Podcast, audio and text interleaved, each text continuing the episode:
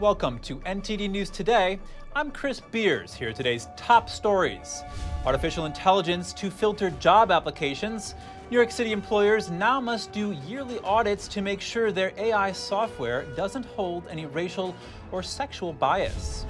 The CDC is under fire for new guidance about breastfeeding, or rather chest feeding by transgender people. Medical professionals warn of overlooked risks. Facebook parent company Meta releases a new app. The microblogging app called Threads is strikingly similar to Twitter, but will it be able to compete? And Iran has officially joined a pact of Eurasian nations led by China and Russia. What does this mean for U.S. national security and the global balance of power?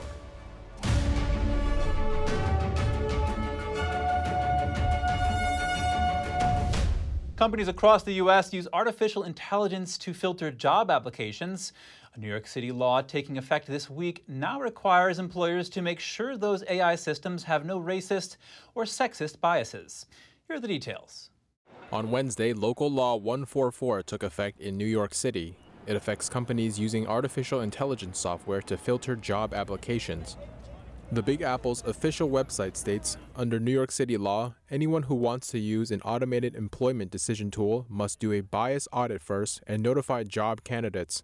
Any employer using such an AI tool must pass an audit by a third-party company. That's to ensure the tool is free of racist and sexist bias.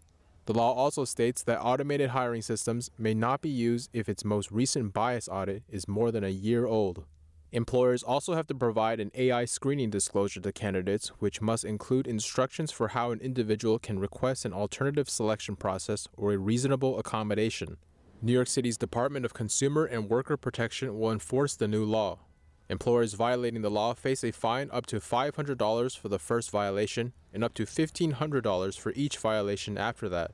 The Society for Human Resource Management told Fox News it doesn't support the new law, saying guardrails for AI are necessary. However, we do not support overregulation at the cost of workforce innovation and optimization. The Center for Disease Control and Prevention is accused of ignoring the dangers of transgender people chest-feeding babies. Health experts say there is a lot to be concerned with. The health agency published advice on its website for biological women who have had their breasts removed, or biological men who are taking female hormones. Health experts criticize the agency for ignoring the risks of the chemicals used to medically alter a person's body. For example, the CDC makes mention of hormones used to produce breast milk in men, but the FDA warns that one of the drugs can pass through breast milk and give babies an irregular heartbeat. Medical experts told the Daily Mail that there are still many unknown risks when transgender people breastfeed or chest-feed babies. Russian fighter jets were caught harassing American military drones during an operation targeting ISIS in Syria. The Pentagon says it's the second such incident this year. The U.S. Air Force released drone video footage capturing the incident, which highlights the escalating tensions in the Syrian conflict. According to an Air Force commander, 3 MQ-9 Reaper drones were engaged by 3 Russian fighter jets, quote, in action that violate established norms and protocols. In March, the Pentagon released video of a collision between a Russian fighter jet and the same type of U.S. drone in international airspace. The drone crashed into the Black Sea. The MQ-9 Reaper drone is primarily deployed for intelligence gathering. It can be armed with up to 8 laser-guided missiles, underscoring the risk of these confrontations. Iranian vessels attempted to seize 2 oil tankers near the Strait of Hormuz. That's according to the U.S. Navy, which says it intercepted both incidents. A U.S. Navy spokesman said the commercial tankers were lawfully crossing international waters and that the Iranian ships were from the country's navy. During the second attempt, they fired at one of the tankers, but no damage or casualties were reported. Both incidents took place in waters between Iran and Oman. Oil giant Chevron said that one involved the Richmond Voyager, a large crude oil carrier managed by the company. British maritime security company Ambrey says it also had a warship in the area at the time and requested the Iranian Navy cease harassing one of the merchant ships. The Iranian regime hasn't commented on the allegations. Speaking of Iran, the country recently joined the rapidly expanding bloc of Eurasian countries led by China. It's Membership in the Shanghai Cooperation Organization was cemented on July 4th.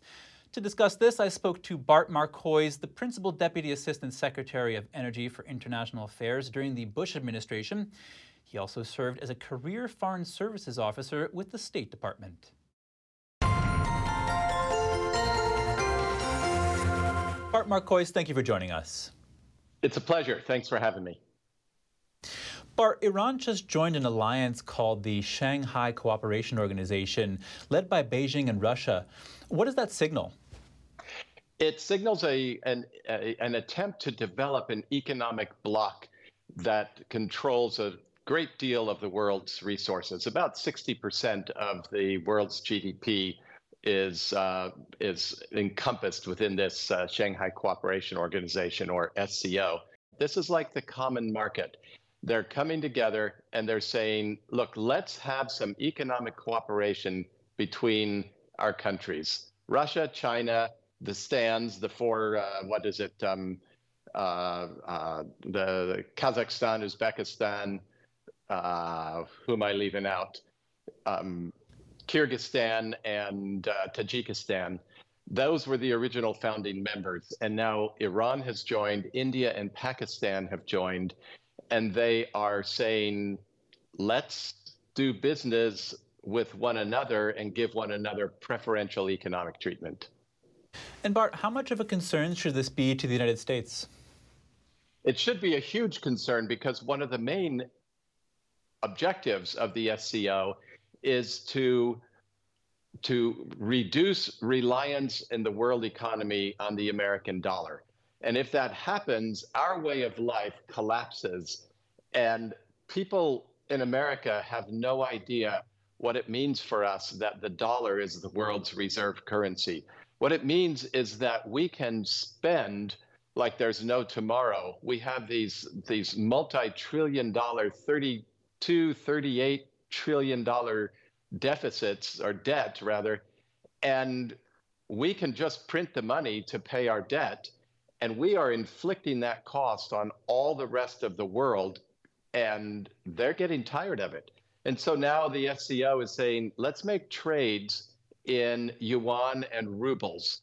Let's make trades in Indian currency, in Iranian currency. Let's stop using the United States dollar as our currency. And if that happens, then there are suddenly trillions and trillions of dollars sitting outside the borders of America that nobody wants, and they can't turn them in. And that means that everything we own is suddenly, the value of everything we own is suddenly cut by a third, a half, two-thirds, and we start looking like Argentina in the 1970s. And how does that translate into national security concerns? Well, wars cost money. Defending yourself militarily costs money. There's nothing that costs more money. You can't defend your friends and frighten your enemies if you don't have the money to buy the weapons and to buy the ammunition. So this sounds like a pretty serious growing threat to the United States. What do you think the U.S. should do in response to alliances like this one? The most important thing we should do is produce more energy here at home. Now we're back to the days where we're dependent on other people. When we do that, we're ceding control of the world oil markets and world energy pricing to Russia and to OPEC.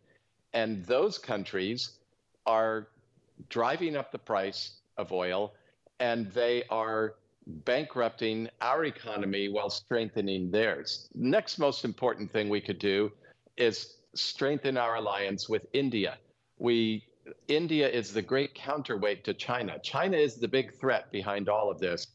And India has over 1 billion people, just as China has. And they are smart people, capable people, industrious people. And we should be strengthening our alliances with them. Well, Bart Marcoise, thank you for your insight on this shifting dynamic here. Thank you. Facebook parent company Meta officially launched its new app called Threads yesterday. The app is meant to rival Twitter. It's billed as a text-based version of Instagram and allows users to bring along followers from the photo-sharing platform. NTD's Jeremy Sandberg has more on the new app. Meta says Threads provides a new, separate space for real-time updates and public conversations. The function has been Twitter's core selling point all along. But does the new app pose a threat to Twitter? Instagram has 2 billion users compared to around 250 million of Twitter, so it's about 10 times bigger already. So if only 1 in 10 Instagram users tries using Threads, it's overtaken Twitter in the blink of an eye. Andrew Selipak, a social media professor at the University of Florida, told NTD that the idea of Threads being a Twitter killer is overhyped. We've seen this before with Mastodon, with Blue Sky, with True Social, with Parler. Everything's supposed to be a Twitter killer. Now, the difference is that those companies didn't have the financials that Meta does. But at the end of the day, you're still asking people to kind of make a huge switch, to go from the thing they're comfortable with to something completely new. And with the rare exception of TikTok, that often doesn't happen. The app went live Wednesday in Apple and Google Android app stores in over 100 countries. Meta CEO Mark Zuckerberg says the app passed 5 million signups in the first 4 hours. Early celebrity users include chef Gordon Ramsay and pop star Shakira. The company says its vision for the app is for it to be more focused on text and dialogue, modeled after what Instagram has done for photo and video. Posts are limited to 500 characters and can include links, photos, and videos up to 5 minutes long. There are buttons to like, repost, reply to, or quote a thread, along with counters that show the number of likes and replies a post has. Instagram users can log in with their existing usernames and follow the same accounts on the new app. New users have to set up an Instagram account. But Meta's new offering is raising data privacy concerns. According to its data privacy disclosure on the App Store, Threads collects a wide range of personal information, including health, financial, contacts, browsing and search history, location data, purchases, and sensitive info. Jeremy Sandberg, NTD News. Coming up, ice cream maker Ben & Jerry's surprised many with its 4th of July message. It said the U.S. was founded on stolen indigenous land and that it's time to return it, prompting a quick response. And pro-Trump lawyer Lynn Wood announced his retirement. It allows him to avoid further legal action against him. More in just a moment, here on NTD News Today.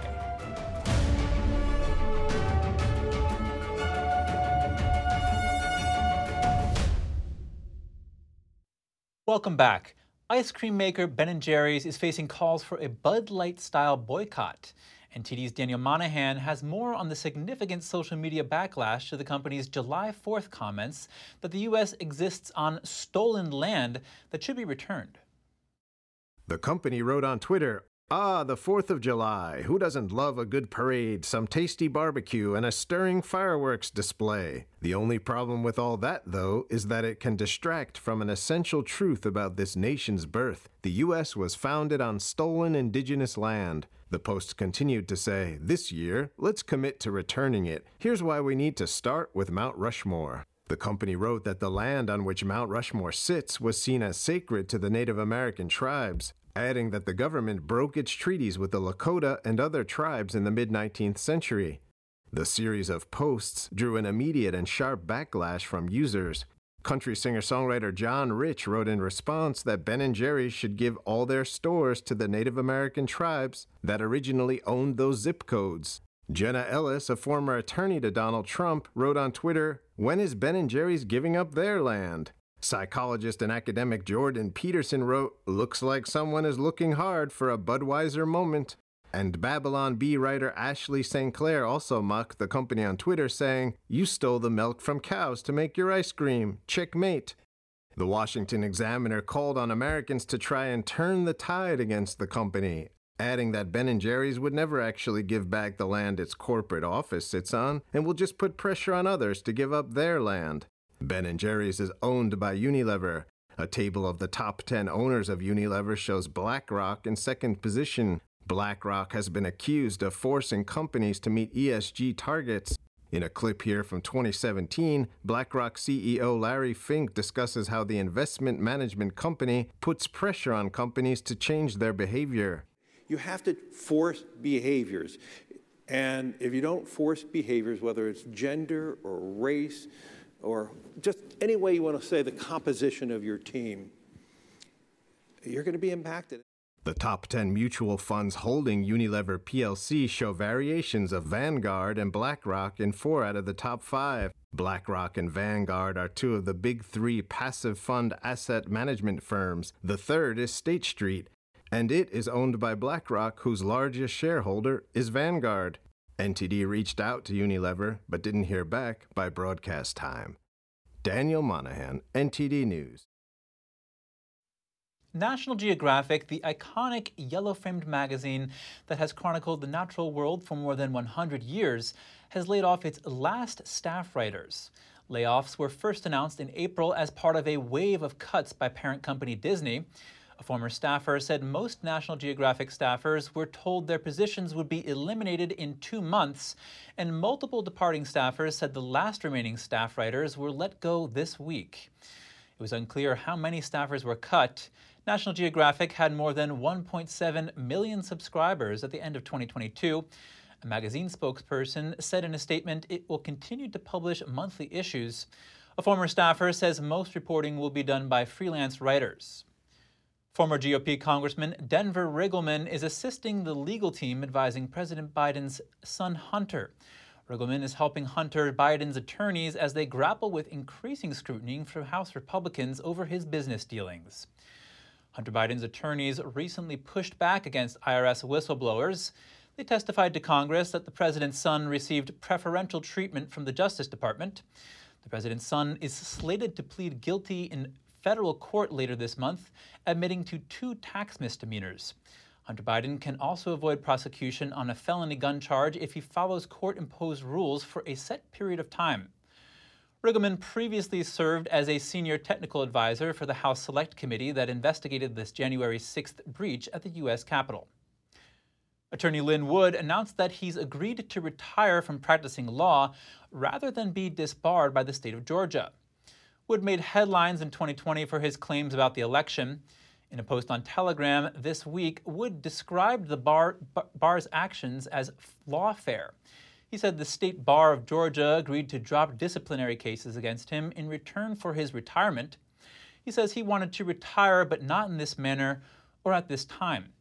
Wood became well known following the 2020 election, echoing claims made by former President Trump that the election was stolen.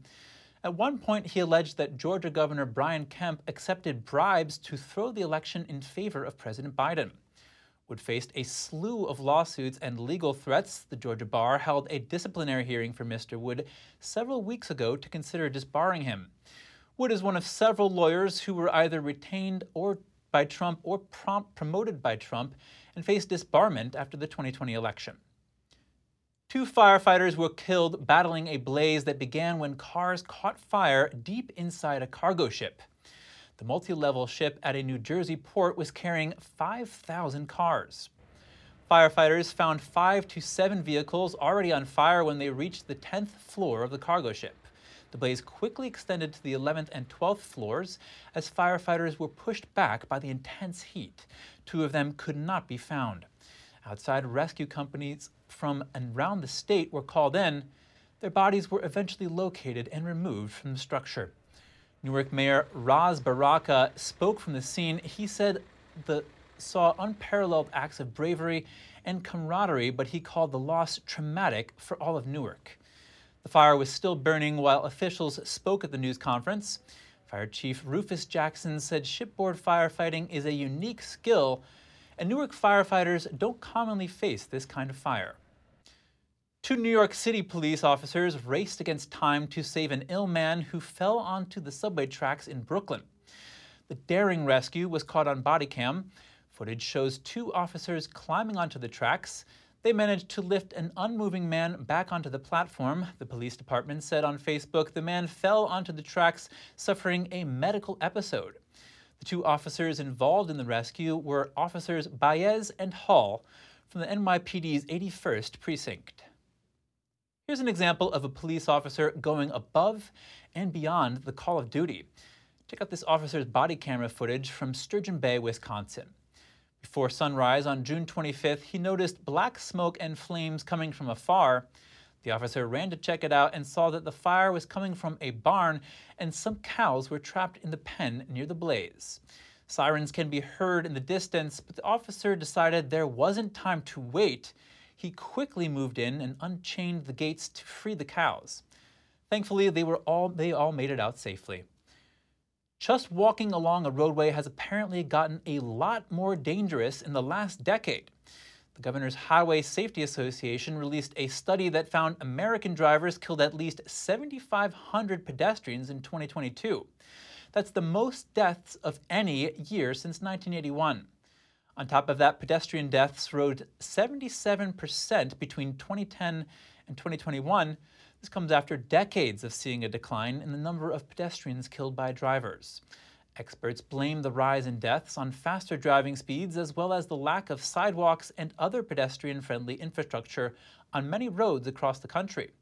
They also point to the shift in popularity for increasingly heavier and high-riding trucks and SUVs. If finding one penny brings good luck, imagine running into this. Michigan State Police say a Loomis armored truck spilled hundreds of coins. In a minor traffic accident alongside a Lansing area expressway Wednesday, they say the driver couldn't stop in time when traffic was backed up, causing the truck to clip another vehicle and roll into a ditch. The truck occupants have minor injuries. The people in the other vehicle are unhurt. Canadian police have identified a woman known as the Nation River Lady nearly 5 decades after she went missing. Jewel Langford was 48 years old at the time of her death. She became known as the Nation River Lady after the river in eastern Ontario where her remains were found. Authorities say she had traveled to Montreal in April 1975 but never returned home. Her family in Tennessee reported her missing. According to a nonprofit that worked to identify John and Jane Does, Langford had been bound and strangled with a television cable. In late 2019, a new DNA profile helped identify Langford and a suspect after it matched samples collected from 2 people listed in a family DNA tree. That's when officials arrested 81-year-old Rodney Nichols, who was living in Hollywood, Florida, and charged him with Langford's murder. In March of 2022, Langford's remains were repatriated to the United States, followed by a memorial service and burial. Tragedy in Mexico after a bus crashed into a ravine in Wednesday morning, killing at least 29 people and injuring another 19. The crash occurred in the early morning, and the driver is believed to have lost control of the vehicle while traveling from Mexico City through a southern state. Officials said some were 14 people hospitalized in a nearby town, while 5 others were airlifted to the state capital. Interstate bus accidents are regular occurrences in Mexico. In April, 18 people were killed and dozens were injured when a bus fell off a cliff in western Mexico. Up next, a group of Uyghurs gathered outside the White House commemorating the 14th anniversary of a major crackdown against the minority group in the Xinjiang region. Find out more when we return. And a water shortage in Cuba. It's leaving Havana residents short-tempered in summer heat. Low estimates say 100,000 are impacted. More in just a moment when we return on NTD News Today.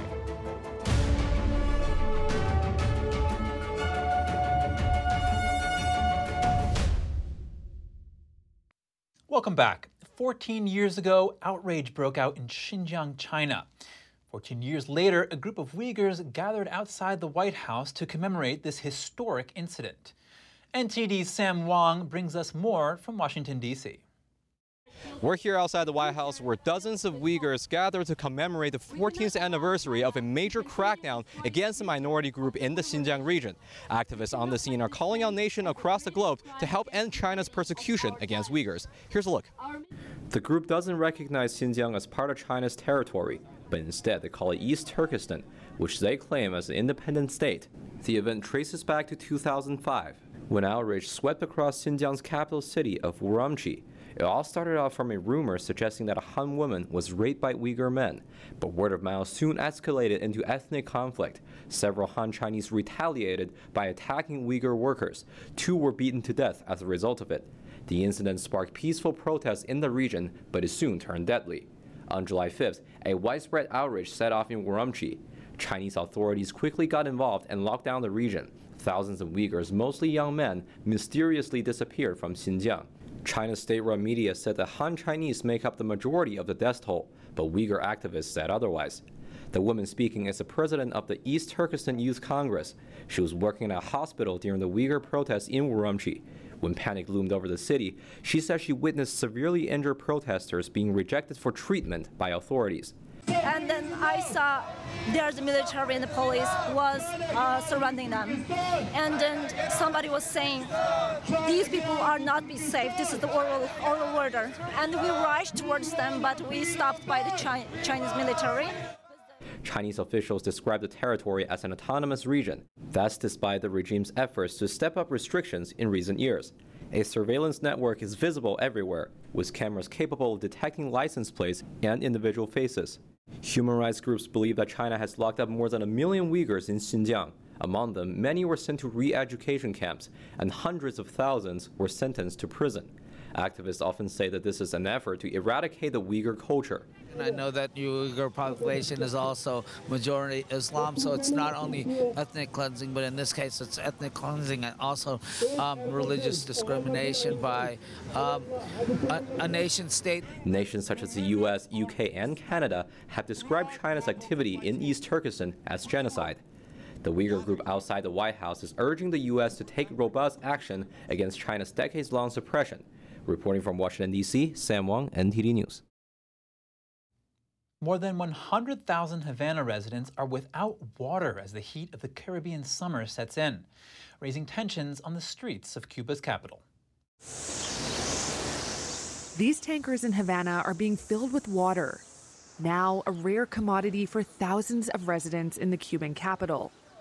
Between 100,000 and 200,000 people in Havana, or as much as 10% of its population, are without access to it, according to state media. Residents have an idea why. We've used the same pumping system for so many years. I'm not very knowledgeable about this, but you get to the point where if you don't fix or change anything, years take their toll, like old people that are healthy until they get sick. Local officials say aging infrastructure is a factor. They add climate change-induced drought doesn't help either. It's all making daily life more difficult for people like old Havana resident Ania Batista. We haven't had water for many days, she says. The water issue is bad, very bad. The water woes come while the communist-run country is going through one of its worst economic crises in decades.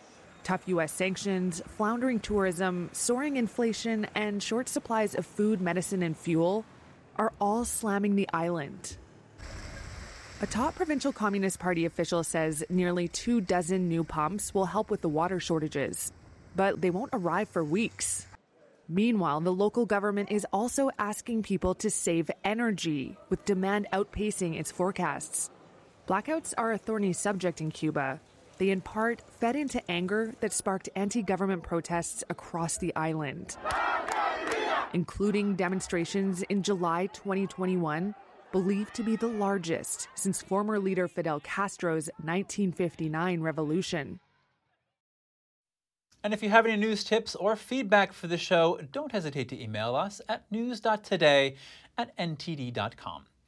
When we return, the president of Belarus comments on the whereabouts of the leader of Russia's mercenary Wagner group. He's no longer in Belarus. And Germany arrests 7 suspects in connection with planned Islamic terror attacks. More shortly here on NTD News Today.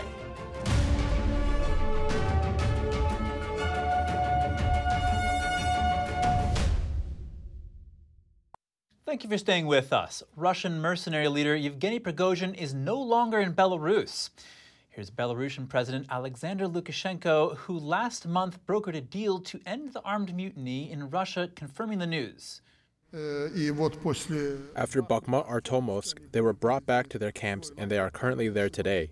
Regarding Yevgeny Vasilovich Prigozhin, or Viktorovich, right? He's in St. Petersburg. Where is he this morning? He might have left for Moscow or for somewhere else, but he's not on Belarusian territory. Lukashenko said on June 27th that Wagner Group leader Prigozhin arrived in Belarus as part of the deal that defused the crisis 3 days earlier. His fighters had briefly captured a southern Russian city and marched toward Moscow. Lukashenko also said the question of Wagner units relocating to Belarus hasn't been resolved and would depend on decisions by Russia and Wagner. His comments highlight the huge uncertainties surrounding the deal that ended the mutiny. Russian President Vladimir Putin has said the events could have plunged the country into civil war. The destruction of a dam in the south of Ukraine triggered widespread flooding, which has battered Ukraine's farmlands and wildlife. As waters begin to recede, experts are assessing the fallout from the disaster. NTD's Andrew Thomas has more on the catastrophic results. The destruction of the Kakhovka Dam has affected drinking water, food supplies, and ecosystems reaching into the Black Sea. Ukraine's agriculture ministry estimates 24,000 acres of farmland are underwater in Kherson. The biggest blow was inflicted on the production of soybeans and corn. We are used to considering the Kherson region as a region of vegetables, but first of all, the Kherson region ensured Ukraine's export potential for soybeans and corn. Ukraine's affordable supplies of wheat, barley, and sunflower oil are critical for much of the world. Russia's invasion has made these products more expensive. We must understand that the most important problem for our country, for our economy, and for our agriculture is precisely the occupation of the southern lands by Russia. This is the problem. It was the occupation of our vegetable-growing regions that led to a sharp reduction in vegetable production and such unrealistically high vegetable prices.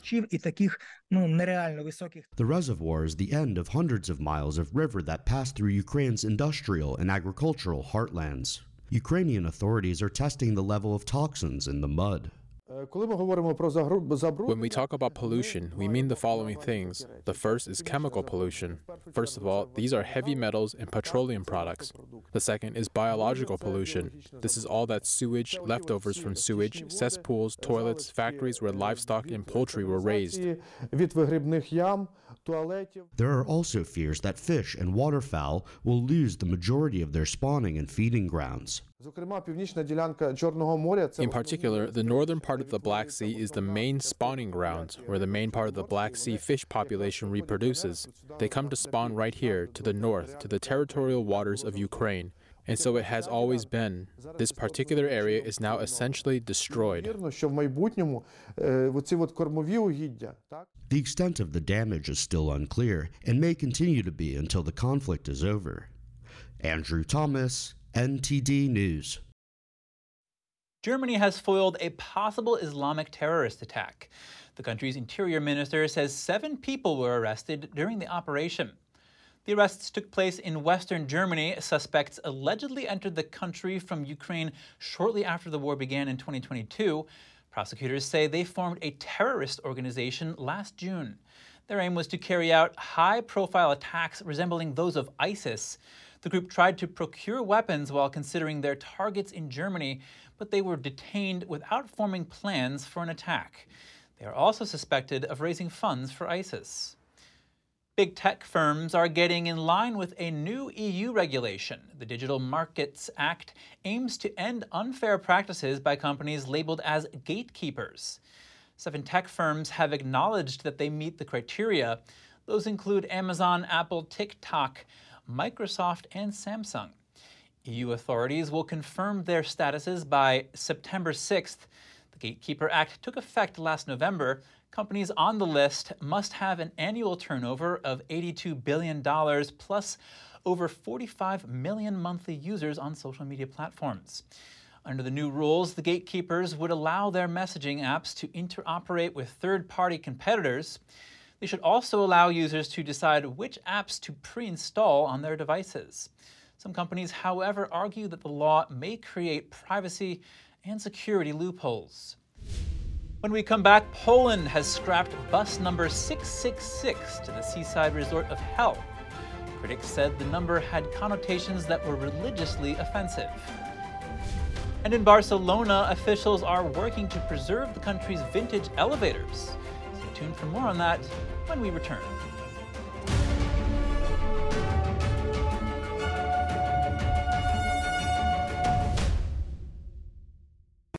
Welcome back. Poland has canceled bus number 666 that was formerly bound for the famous seaside resort known as Hell.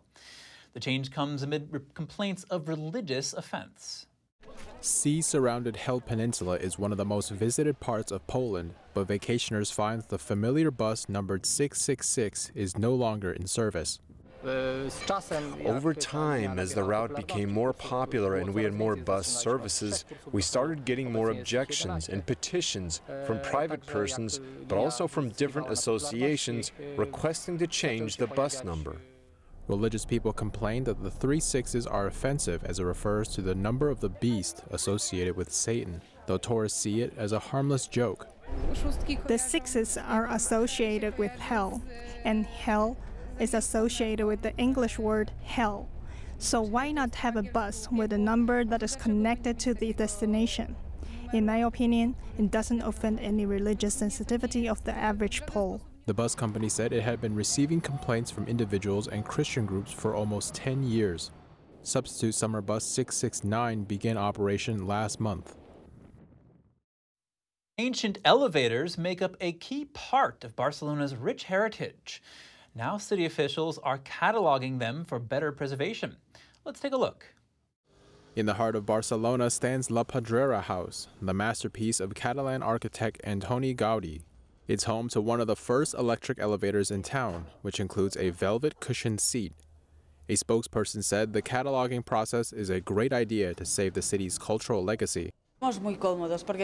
We feel great collaborating because for us, the preservation of historical elements is one of the goals of La Pedrera Foundation, so we will be there whenever they ask us to collaborate. So far, more than 400 historic elevators like this one have been found across the country.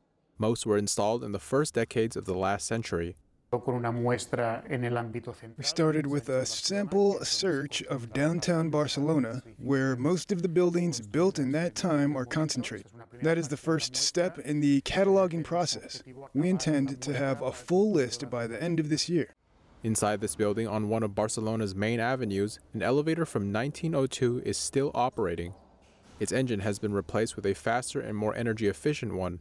Legacy elevator brand Otis was in charge of that process.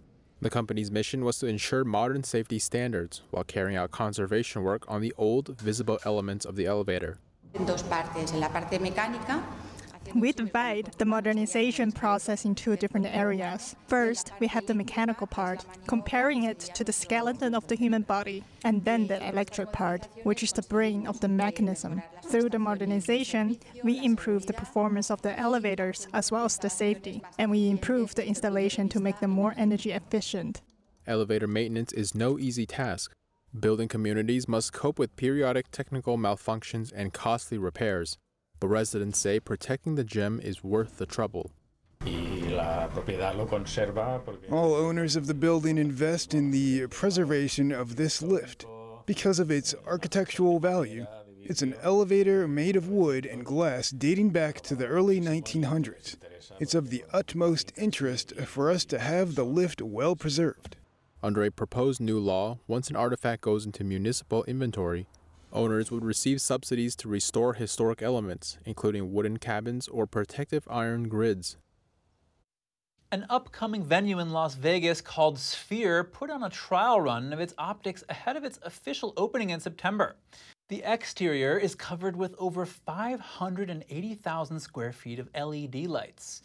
It lit up the Las Vegas skyline, changing from the Earth and the Moon to various geometric patterns, as well as a patriotic design. In September, the venue hopes to be the host of numerous attractions, from star performances and sports events through to cinematic experiences. It can hold over 17,000 people seated with a further 20,000 standing. The creators say it's the world's largest spherical structure at over 500 feet wide and 350 feet tall. Coming up, a full-time gingerbread maker preps for the holiday season, while the growing popularity of Christmas in July also keeps him busy. Details to come on NTD News today.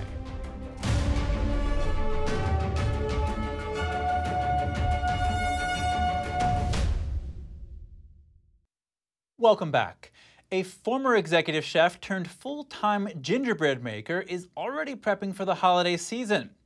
It may be early, but some are already in the Christmas spirit. NTD's Andrew Thomas has the latest.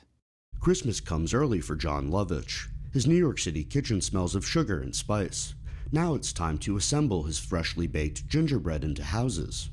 Middle of June, and we're baking gingerbread, we're decorating gingerbread houses, you know, basically what everybody does. They're thinking about the holiday season while it's, you know, the height of summer outside, and never ends if you make gingerbread houses around the country as a job. Every year, Lovich rolls out over 2,000 gingerbread houses. He mixes up between 6,000 and 7,000 pounds of royal icing. So I can tell you right now, there's 134 days before I pack up my first van. And so you'll hear from people, friends, business colleagues, things of that throughout the year. Oh, the holidays are a long ways away. And you're like, yeah, they're 4.5 months. That's going to go like that. It's going to vaporize. It's not an easy job to do in the summer. Heat, flooding, and insects are constant threats. Here in about 30 days or so, this room is going to be sweltering. And I run 4 dehumidifiers around the clock down here and take anywhere from 10 to 30 gallons of water every day out of the air, because when it gets humid, the gingerbread falls apart. The growing popularity of Christmas in July is also keeping him busy.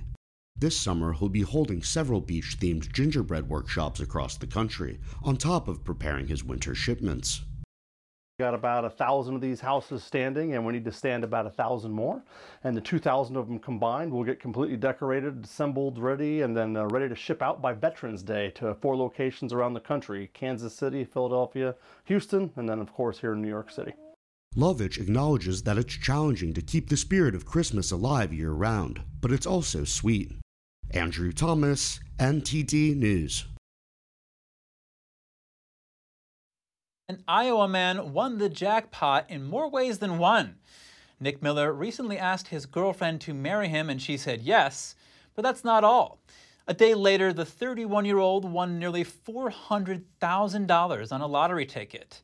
Miller said he and his fiancée kept news of the win quiet for a whole week while on a family vacation. On Monday, he claimed his prize at Iowa Lottery headquarters in Clive. He says it's a good way to start his engagement.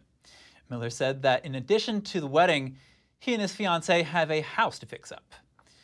There are certain foods, supplements, and practices that can help reduce the painful symptoms of PMS.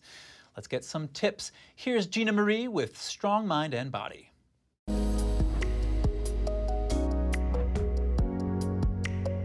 Premenstrual symptoms, PMS, come knocking at the door each month. You may experience cramps, headaches, gassiness, mood swings, breast tenderness, and more. In short, PMS can be a real pain, and you may be looking for natural remedies to help. Conventional methods of period pain relief may work for you, but there are alternatives to over-the-counter medications. Here are several steps you can take to work with your body's menstrual cycle. Let's start by looking at foods to embrace. Food choices make a big difference in managing PMS symptoms. Focus on eating a variety of fruits and vegetables, especially dark leafy greens. Also, you want to add ones that are rich in antioxidants like spinach, lettuce, kale, carrots, sweet potatoes, apples, and bananas. Bananas, for example, are a great source of potassium and vitamin B6. Potassium is also necessary to help stop muscle cramping. These foods can help fight fatigue and bloating. Unsalted raw nuts are a great addition. That's because they provide inflammation-fighting omega-3 fatty acids. Just make sure you soak them before you eat them. Complex carbs like unprocessed oats, legumes, and squash can help to stabilize your mood. They can also help to control food and sugar cravings. Next up, you'll also want to avoid certain foods. Avoid processed and fast foods because they contain additives, salt, and/or added sugars. These can contribute to PMS symptoms.